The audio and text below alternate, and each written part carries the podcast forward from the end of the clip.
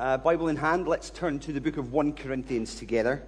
Uh, 1 Corinthians chapter 11, we're going to read from verses uh, 2 to 16. If you're using one of the, the Bibles in front of you, the Pew Bibles, it's on page 1152. 1152.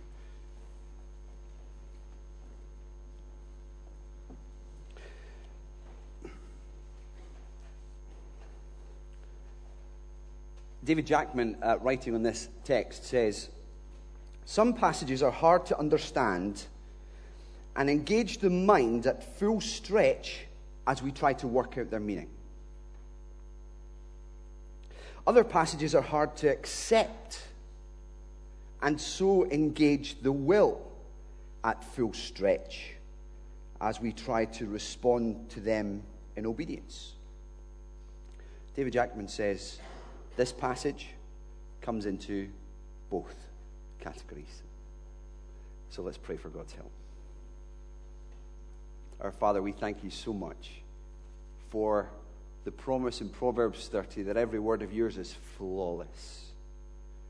And we pray that as we open up your word tonight, to hear what you have to say to uh, us as a church, uh, may you grant us wisdom so that we might uh, engage deeply in our thinking and uh, willfully in our hearts that we might obey you and walk in your ways. Uh, please help me as preacher and these dear brothers, sisters, friends as hearers. In Jesus' name. Amen. So, 1 Corinthians 11, 2 and following. Paul says, I praise you for remembering me in everything and for holding to the teachings just as I passed them on to you. Now, I want you to realize that the head of every man is Christ, and the head of every woman is man, and the head of Christ is God. Every man who prays or prophesies with his head covered dishonors his head. And every woman who prays or prophesies with her head uncovered dishonors her head.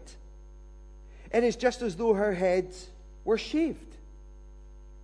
If a woman does not cover her head, she should have her hair cut off.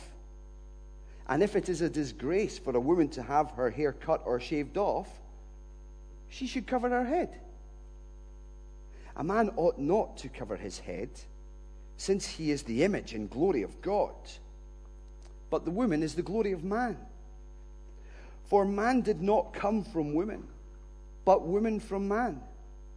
Neither was man created for woman, but woman for man. For this reason, and because of the angels, the women ought to have a sign of authority on her head. In the Lord, however, woman is not independent of man, nor is man independent of woman. For as woman came from man, so also man is born of woman. But everything comes from God. Judge for yourselves is it proper for a woman to pray to God with her head uncovered? Does not the very nature of things teach you that if a man has long hair, it is a disgrace to him? But that if a woman has long hair, it is her glory. For long hair is given to her as a covering. If anyone wants to be contentious about this, we have no other practice, nor do the churches of God.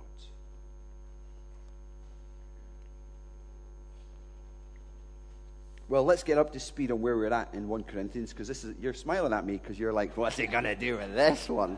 I can see it in your face. You're not supposed to be wishing me to fall. You're supposed to be, come on, Liam, you can do it. We're right with you. Anyway, where are we at with Paul? This is a new section, chapters 11 to 14 in the book of 1 Corinthians. Paul has previously taken us through uh, sections that dealt with uh, sex and marriage helping us to understand what is sexual immorality? What should we do about it? Flee from it. Glorify God with your bodies. He's talked to us about idolatry, food sacrificed to idols. He's talked about the denial of personal rights and freedoms for the sake of others, so that we might worship God rightly, so that we might be sensitive to our brothers and sisters in the faith, and so build one another up, uh, one another up in our churches. And this new section in 11 to 14 effectively deals with orderly worship. It answers the question what should it look like when you come together as a church? And, pardon the pun, hats off to the Corinthians. they were quite a bunch. They were quite a bunch. I mean, we've already heard throughout the course of the letter about the fact that they were lacking in wisdom, the fact that they were all in, separated in teams, you know. I follow Paul, I follow Apollos, well, I follow Christ. You know, this is the way they were acting. There were, there were divisions, there were factions, uh, there, was, there was some pretty gross sexual immorality going on in the place. And in the place, a guy was sleeping with his stepmother, for example, and yet it all seemed to be quite, yeah, come on, let's worship together. But there are problems going on here that continue into verses, into chapter 11, where we see dishonorable practice by both men and women. You see that with me in verse 4? Every man who prophesies, prays or prophesies with his head covered, dishonors his head. And every woman who prays or prophesies with her head uncovered, dishonors her head. So, dishonor is what's going on when they get together to worship. They're dishonoring their head. We'll get to that in a second, what head means. But it seems to be all revolving around hats and hairstyles. I mean, it's not easy to pinpoint exactly what's being communicated. It has to be said up front. When men pray with their heads covered, or women's, women pray with their heads uncovered. But the, I suppose the first thing that we want to see is that, is that uh, what you wear communicates something. Uh, we are what we wear. Let me show you, for example.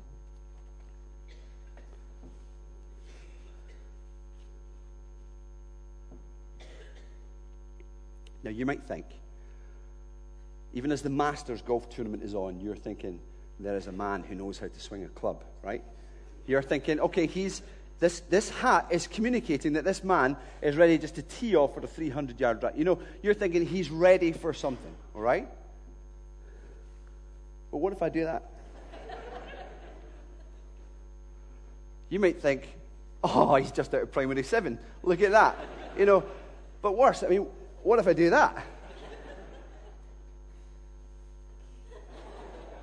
What is that? It's like I'm Jay Z. You know it. No, I'm going to take this off before I embarrass myself even more, and I'm conscious I've just messed up my hair, but that's all right. Anyway, do you get the point? The, the different way that you wear a cap can communicate something different about yourself. It, it communicates something, okay? Something. Now, both men and women in Corinth are acting in ways regarding headwear that communicate unhelpful things, dishonoring things to their brothers and sisters in the church. This is not good practice. Verse 4 Men pray or prophesy with head covered. We're not really sure what this means. It's either some kind of hangover from their pagan idolatry where these guys would go into the pagan temples, they would put a wee corner of their toga on top of their head and just start chanting to whatever idol it was that they were worshipping. Or else it could be a puffed up gesture of pride. Uh, there are various uh, statues and frescoes and everything in, in Greco Roman cities of the past where you see people, even like Caesar, the emperor at one point, when he gets apparently getting up to make a speech, it is a mark of his statesmanship, a mark of, of his importance that he pops the corner of his toga on top of his head before he makes a speech. It is, it, it, it's, as if, it's as if I get up here and just stand up here and say, just before I read from God's word and uh, uh, just before we study the Bible together, before I preach, I would just like to say that uh, My name is actually Liam Garvey, PhD. I have a superb, top class honours PhD, I'm talking nonsense, from Cambridge. And uh, I know the Queen. You know, it's kind of, it's just ridiculous stuff like that. It's pompous, puffed up gesture, right? So it's either a hangover from pagan or idolatry, or it's their puffed up pride coming into the church. Either way, it's bad. It's wrong. It's dishonoring to Christ, the head. But then there's women in verse 5 who pray or prophesy with their head uncovered. What's all that about? Well, either, again, it's a pagan hangover, or it's, it's something like Corinth's new woman.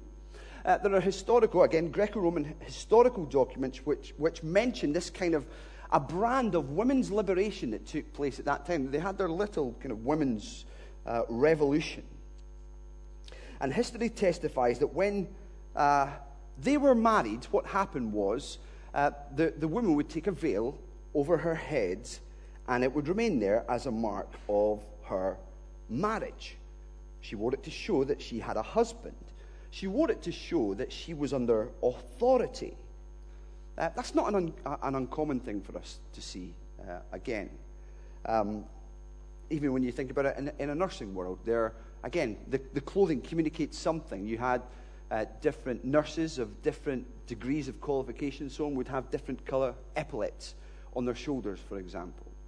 Uh, the clothing was communicating that some had authority uh, more than others. But what is so what is happening in this church in Corinth is that when they're getting together to worship God, uh, they're taking this veil down whenever they pray or prophesy. What's so crazy about that? Well, Paul says it dishonors her head, that is, her husband. And she's communicating by that act that effectively she's a free woman, that she's not under any authority, and in fact, if you take the full breadth of meaning in terms of this hangover from pagan idolatry into this practice, she's probably communicating to others around her that she's actually unmarried and sexually available. Now, it's hard to find a 21st century equivalent to this, it has to be said. Uh, perhaps the closest thing would be to a woman getting up to pray in a church with, I don't know, whatever, whatever cultural symbols of sexual promiscuity you want to think up. I don't know.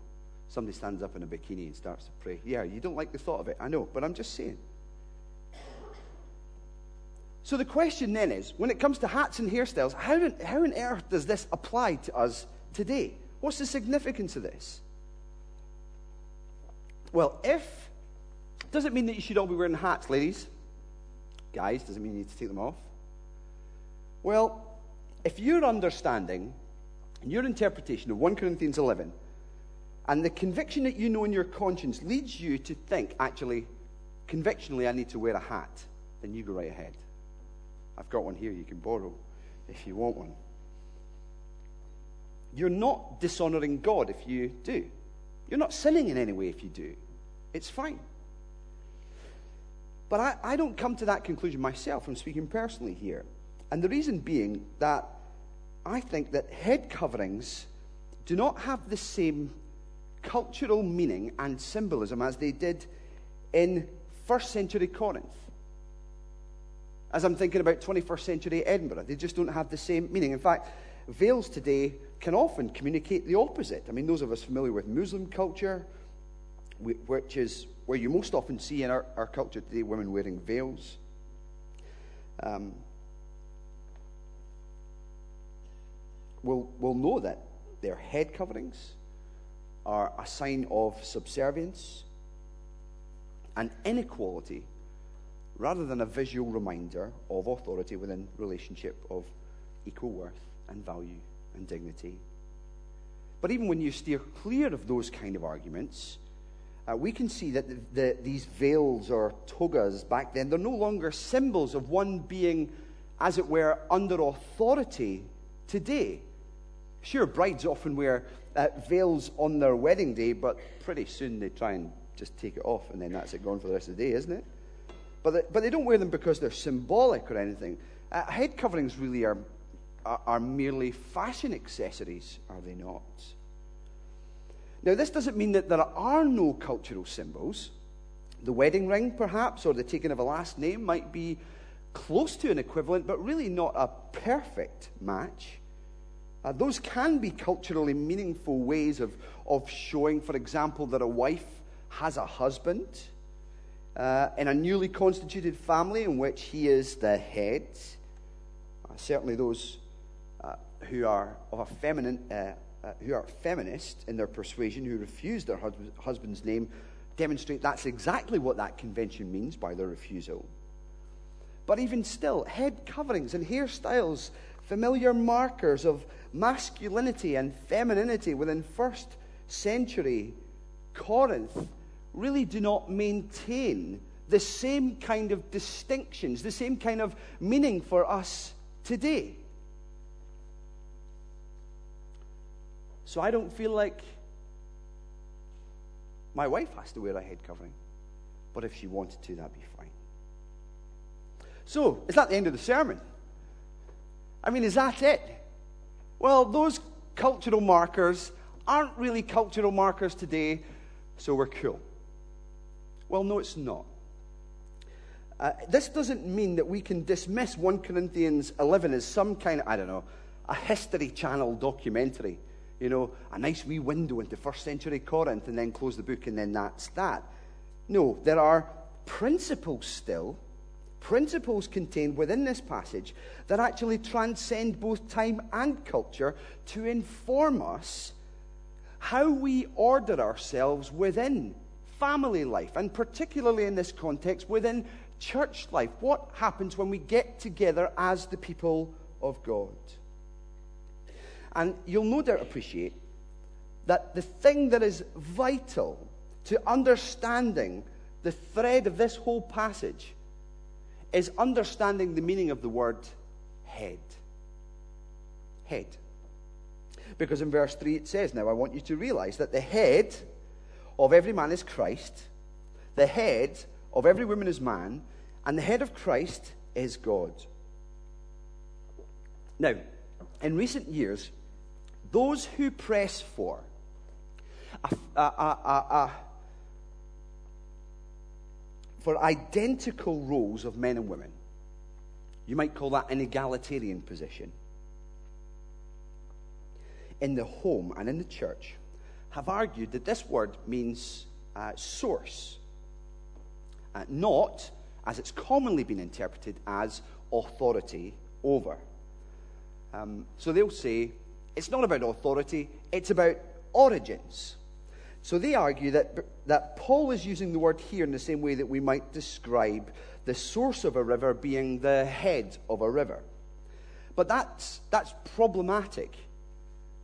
And you can go away and explore this for yourself. There, trust me, there are plenty of books that have been written on this. Uh, let me give you three short reasons of, of a few. Uh, one, extensive studies of Greek literature show that the Greek word for head, that is kephale, was used literally to refer to your head and figuratively to denote authority. Okay? Secondly, Paul's use of this word elsewhere in the New Testament, it's identified as meaning authority over simply by reading the surrounding context. It makes no sense for to ex- exchange it as meaning source. Then, thirdly, it relates to the use of the word uh, in verse 3, in particular, the section that reads, The head of Christ is God. Now, think about this theologically, okay? If head means source or origin, in that context, you're in trouble. Because you've just said that Jesus Christ has been created by God the Father, and that's called Arianism that's a heresy. Okay? Uh, Jesus Christ is eternal. Eternal. Always existed, never to end. So Paul isn't talking based on those three. Uh, based on those three points there, Paul isn't talking about origins. What I'm arguing is that he's using the word head to speak about authority, and that in relationships, even in Amazingly, in verse 3, even in the Trinity, even in the Trinity, and that's where there are, we begin with three points of thinking through right, how do we do this? How do we worship God when we gather together? What should be our convictions regarding our existence as a church? Well, when we gather, we should conduct ourselves in a way that, first of all, honors God the Holy Trinity. That honors God the Holy Trinity. Verse 3 says, The head of Christ is God's. And we begin by looking at this forever relationship that has always existed within God Himself. God, can you put the next wee slide up actually? Because there's a, a helpful picture here, I believe. Should be. God exists in Holy Trinity. That is, there is one God who exists in three persons Father, Son, and Holy Spirit. Each member of the Trinity, each person, Father, Son, and Holy Spirit, are co equal and co eternal. Each person is fully God. Yet, there exists within the Godhead, within the Trinity, a, a functional deference, a loving and a glad submission.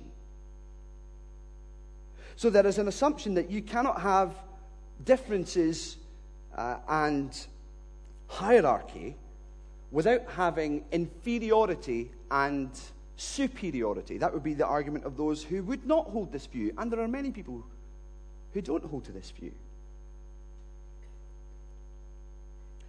But this idea of within the roles of the Trinity, there is a, a functional and operational submission to a degree, proves that you can. Because there is no inferiority within the Godhead, within the Trinity. They are all co equal.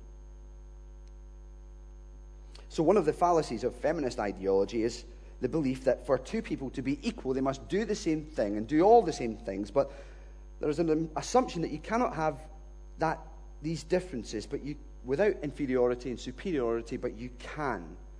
Each member of the Trinity is fully God, but each member of the Trinity has this specific function. How many gods are there? One. But God exists in three persons Father, Son, and Holy Spirit. Are they each fully God, equal to one another? Yes. Do they share the same attributes of God? Yes. Is there authority within the Trinity and deference to that authority? Yes. Do we not see this in the life of Jesus Christ? In places like Gethsemane, who willingly submits to the Father's will and leadership. So, what does this have to do with us? What does the fact that the head of Christ is God really have to do with us? Well, the same principles at work in the Godhead, Paul is arguing here, are at work within humanity. Men and women are equal in personhood, that is, in value and in dignity and in worth they are the same.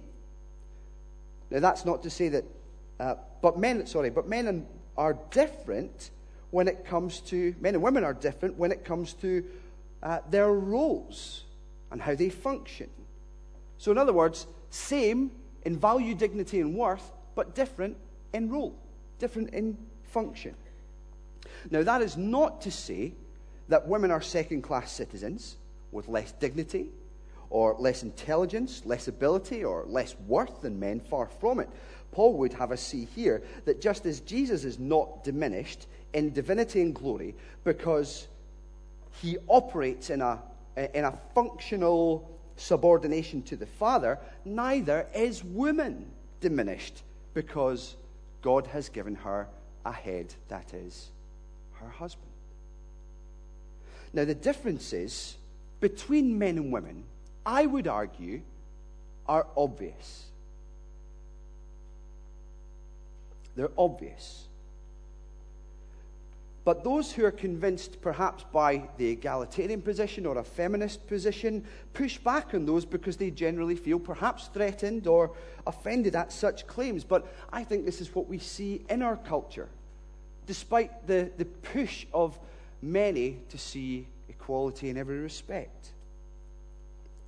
Men are from Mars, women are from Venus. In the 1990s, uh, Professor Gray sold 50 million copies of this book. 50 million copies. It was the highest ranked non fiction book of the 1990s, which really just said men and women are different. That was it. I wish I could have wrote that book. Sold 50 million. Anyway, recent clinical psychology research. Both genders placed in a room to play with Barbie. I do not regularly carry one of these around with me, just so you understand. They had this, they just sat it on the table. They, they, had, uh, they had hundreds of little kiddies come in and just see what they're going to do with this. Little boys, little girls, come in, what's going to happen? The little girls did what you would expect them to do. They came in and they started stroking the hair and they were like, hello, how are you? And, you know, and started doing all these wee girly things. Boys came in. After five minutes, what do you think the boys had figured out you could do with a Barbie? Unbelievable the number of guys. If I put her leg down like that, I can make her into a gun. Like, I'm not kidding clinical research. the Dangerous Book for Boys, another recent bestseller of the last 10 years, 15 years, uh, written by a couple of guys from Norway. I can't remember their names, but when they were in a press conference, they were asked openly, Are you planning a dangerous book for girls? And the response was quite clear No. Uh, girls are different. Girls are different. I hear it from my non Christian friends. I don't know if it's just because they're, I don't know. I don't know. I hear it from my non Christian friends in wherever I live who speak with a deference to their husbands when it comes to decision making. Who believe that, this is non Christians, who believe that in the home, whenever daddy's home, he's the one who disciplines the child. But if he's out, it's mummy that does it. Just simple little things. That's, they're non Christians. I see it in my kids naturally. My little daughter, Sarah, prances around in a snow white dress doing twirls in the middle of the, the, eh, the middle of the living room floor. What happens next? My two year old son will rugby tackle Snow White to the ground and shouts, Ah! Like, I'm a dinosaur. Like, different. Same. Equal. Value, dignity, personhood, worth different roles. Same, but different. Same in personhood, different in roles, just like God the Holy Trinity. So we are called when we get together and worship, when we gather together as a church, we should be honoring God the Holy Trinity. Secondly, honoring the Creator's intent. We read about this from Genesis chapter 2. But you see it in verses 7 to 12 in our text tonight. I don't have time to go into all of it, but we have this, this line of reasoning that man is the image and glory of God, but the woman the glory of man. Man not coming from woman, but woman from man. Neither was man created for woman, but woman for man. So it's talking about God's design, the Creator's design in making male and female, man and woman. The order of creation to Paul is important. Again, it doesn't make uh, Eve, doesn't make any female in this room tonight any less of a person than Adam or any male in this room. But the order was important. What you have in Genesis 2 is man being created, realizing there was no suitable helper from among the beasts. He was glad but then being given a helper who is deeply intimate with him. That's where Adam says, Bone of my bones. Equal in substance, both made in the image of God, but with an order. Adam is head, called to tend the garden, called to do the work. Eve as helper. And when it all goes belly up with the fall in Genesis chapter 3, who's called to account? Adam even as the purpose of creation. God, uh, uh, the Apostle Paul here speaks of the woman as a helper. Some say, well, I really don't like the sound of that. That sounds demeaning and denigrating in some sense. Well, think about this. What did Jesus call the Holy Spirit, whom he promised to send? A helper. Again, it's, it's, it's by no means demeaning to operate with that function. It's very godlike in terms of the work of the Holy Spirit. Now, before any blokes can get carried away with authority in this regard, this is not allowed. Paul stamps that out. Paul reminds us of two things. One, of the interdependence of men and women. Again, he's reminding them there is no sense that men are better than women.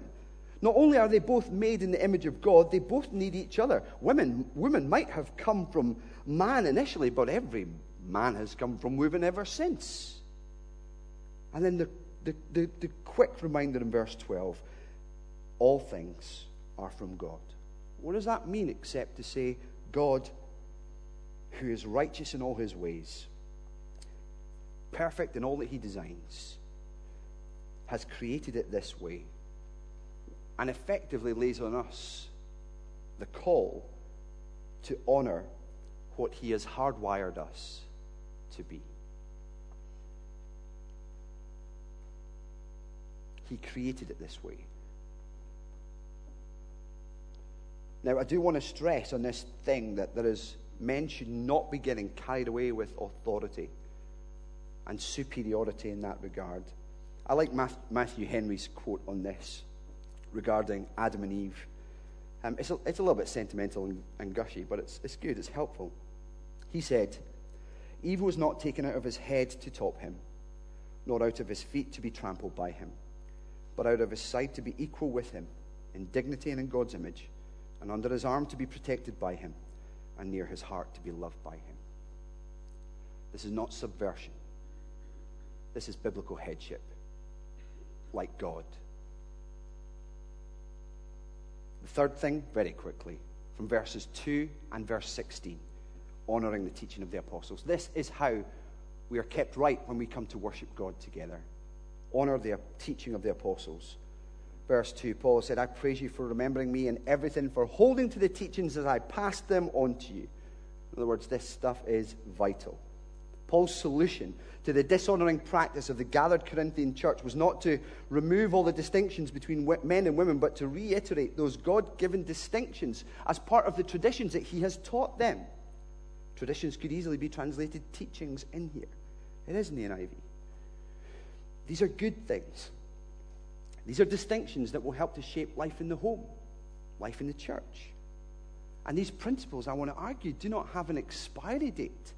They are not cultural to first century Corinth, they are transcultural, timeless. This is what God has made us to be, true for all time. And not only is it in verse 2 the teaching of the apostles, in verse 16 it's the practice of the churches. Paul says it this way if anyone wants to be contentious about this, now, how many people do you think want to be contentious about teaching like this? In Edinburgh? Sure. In our church, I hope we can talk about it lovingly. We have no other practice, is what Paul says. Nor do the churches of God. In other words, there, there isn't a plan B. This is the way it is across the board. This isn't just some kind of weird thing that I think will work well in Corinth. No, this is the standard teaching that is going out to all the churches. So the question for us in closing is this What will we do when we gather together to worship God?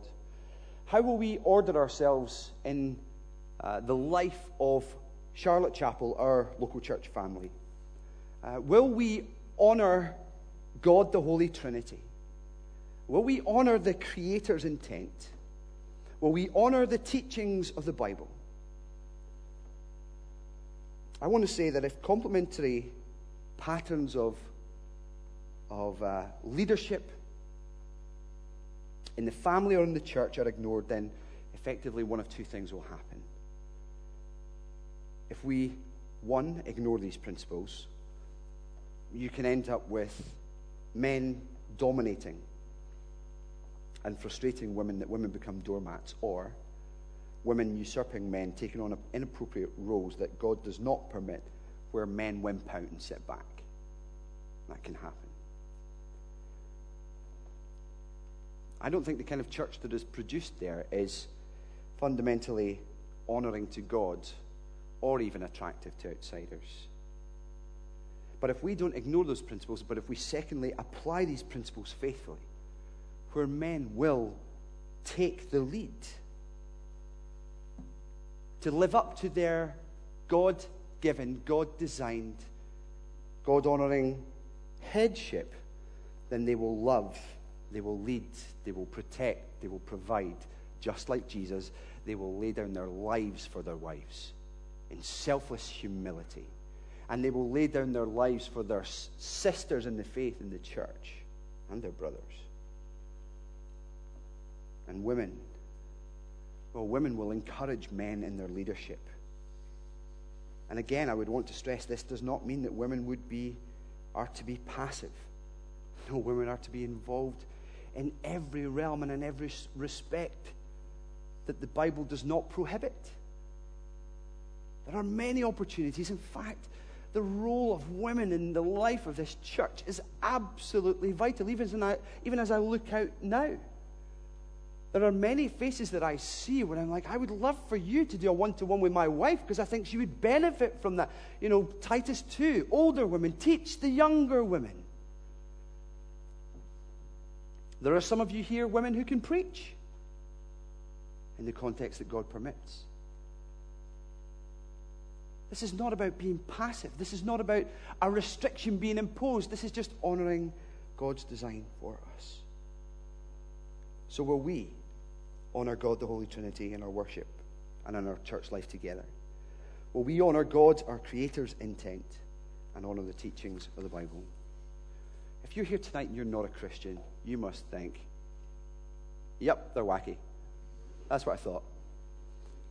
Um, I want to encourage you to realize uh, God, who is the creator of all things, including you, and God, who is the authority over all, whether you acknowledge him or not, has said that there is a day coming when he's going to call everybody to give an account for whether they've walked in his ways or not, whether they've submitted to him or not, whether they've put their faith and trust in Jesus in particular as their Savior and Lord or not. You see, we're not autonomous beings. We have a Creator, and we're accountable to Him. My encouragement for you is to see that He has set a divine plan in place, a divine order of things, that though it might grate with cultural sensibilities, I would encourage you to look into it. Don't palm it off.